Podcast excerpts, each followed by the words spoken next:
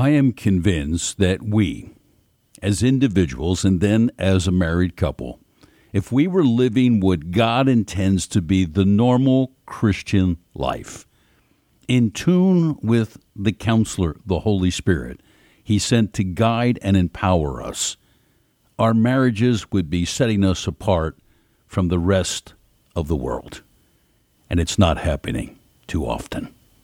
So, why? Why are so many Christian marriages in trouble? And why do so many end in the tragedy of divorce? The answer is amazingly simple, but with profound implications. From years of marriage counseling, we are convinced that most Christians today do not understand how God wants to accomplish His work in our lives and in our homes. And as a result, the vast majority of us, we have mediocre lives and mediocre marriages, little different from our unsaved friends.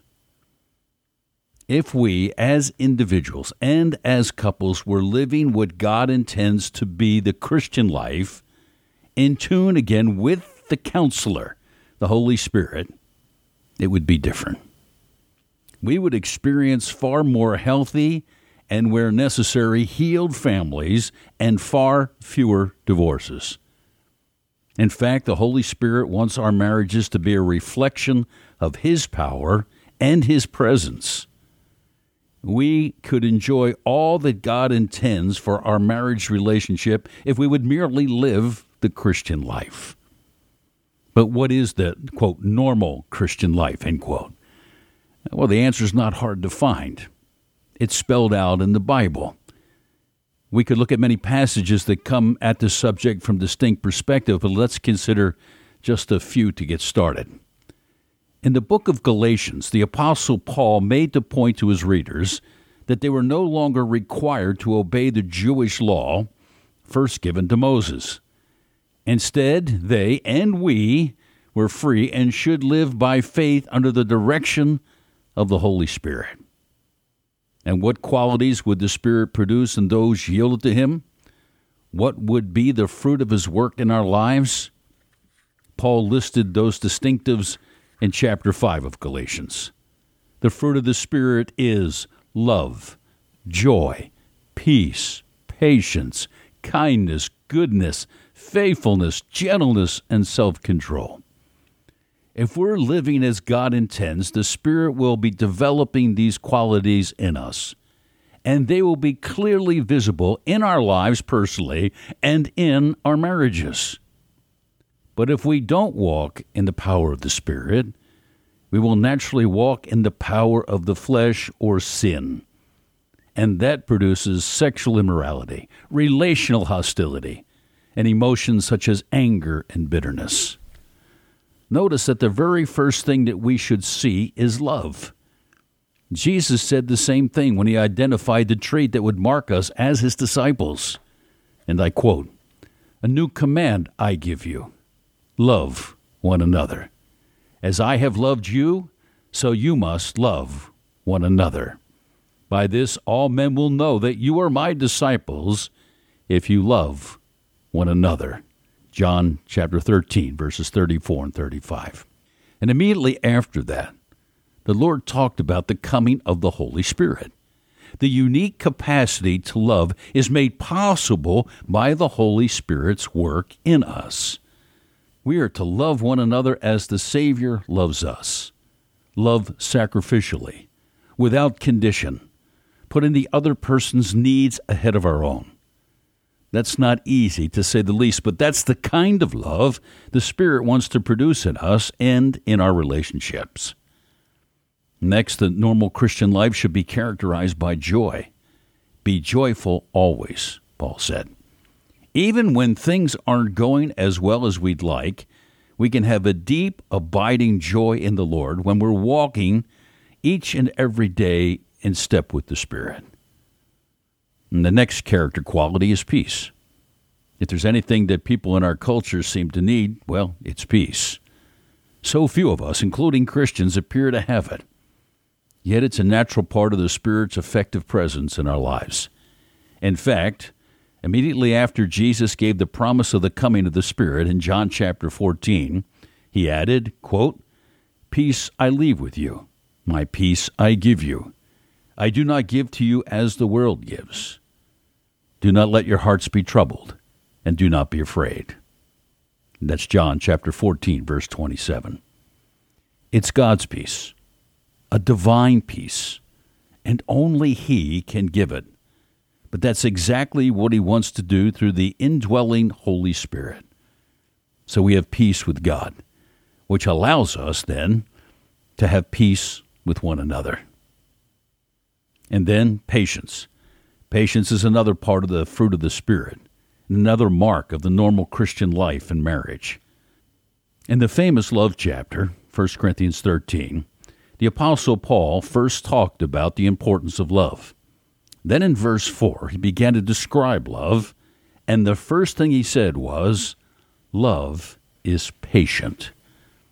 It, it, suffers long in relationship to the actions of the other. When we and our spouse aren't seen eye to eye, or when our spouse does his or her annoying habit for at least the 10,000th time, how do we respond? If the Spirit is in control, we respond patiently we also respond with kindness. Love is kind. It was Paul's very next description in 1 Corinthians 13 and verse 4. It has been said that it is too often true that we tend to treat strangers better than we treat the members of our own family, including our spouse. If we were to ask your spouse whether you treat him or her kindly, what answer would we get? If you're like us, there are times when the answer would be painful to hear. Yet here again, kindness is part of what the Spirit is eager to produce in each individual life and in our marriages. Now, our lives are also to be marked by goodness. This quality, like those that make up the fruit of the Spirit, mirrors the very nature of God Himself. In Psalm chapter 34 and verse 8, we read, Taste and see that the Lord is good. Goodness means praiseworthy character, moral excellence. Would those around you say you have those? Would your spouse be able to say that? If the Spirit is allowed to work in you, you'll have them more and more, these characteristics. Faithfulness is the next part of the Spirit's fruit. It means dependability and loyalty. It means that when we say something, we'll do something. We'll do it. We do what we say. We do what we promise. It means that even in those times when we don't particularly like our spouse, we still keep our vows, including the one to protect our marriage bed. Deuteronomy chapter 7 and verse 9 describes God as, quote, the faithful God, keeping his covenant of love to a thousand generations of those who love him and keep his commands, end quote. His people in turn are to be called the faithful, Psalm 31, verse 23.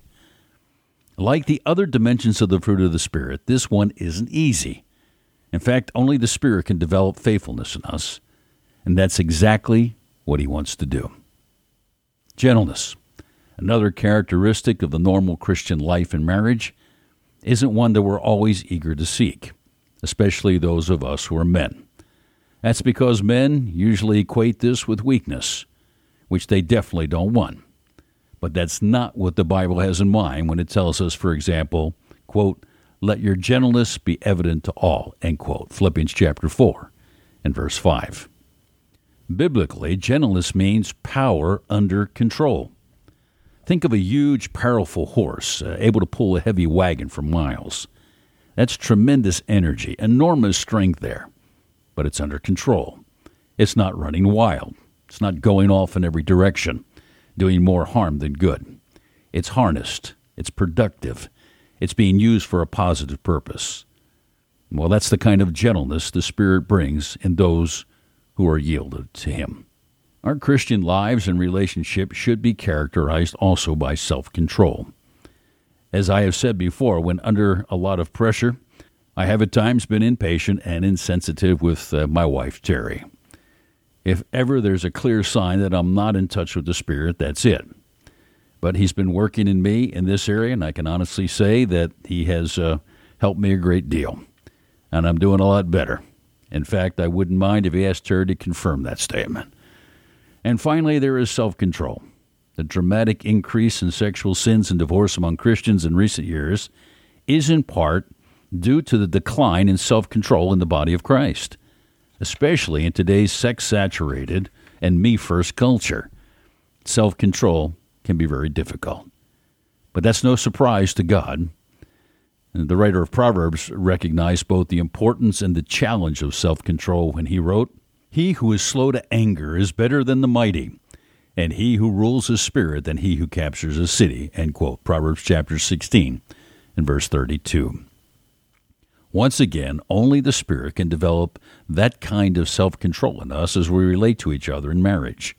And that's what He will do more and more as we cooperate with Him. So, how does it happen? How does the Holy Spirit transform our lives so that we experience love, joy, peace, and all the relational delights in our lives? I believe Paul gives us the answer in Galatians chapter 2 and verse 20. He wrote these words quote, I have been crucified with Christ, and I no longer live, but Christ lives in me. The life I live in the body, I live by faith in the Son of God who loved me and gave himself for me. When we see ourselves as having died with Christ and we put to death our own desires, our own agenda, the Holy Spirit begins to reproduce the life of Christ in us. When we surrender control of our lives to the Holy Spirit, He magnifies Jesus Christ in us. And then we begin to relate to others the way our Savior does. In essence, the fruit of the Holy Spirit is the product of Christ living his life through us as we respond to the leading and the empowering of the Holy Spirit. When Jesus promised the counselor, he was telling his disciples that his very life would be made real in them by the ministry of the Holy Spirit. That gives us a basic overview of the normal Christian life and marriage as it can look like when two people are committed to Jesus Christ and walking in the power of the Holy Spirit. But let me ask you this question Your personal life. Are you walking under the control of the Holy Spirit? Another question How well are you doing in terms of your marriage? Are the two of you walking together with Jesus Christ in the power of His Holy Spirit? Well, there's a lot more I would love to share, but we're out of time for today. What uh, what I have been sharing is from a book entitled The Marriage Maker, a book I wrote with my wife Terry. It's about how the Holy Spirit, in a very practical way, brings about change in our lives so that we can have the kind of marriages that God fully intends.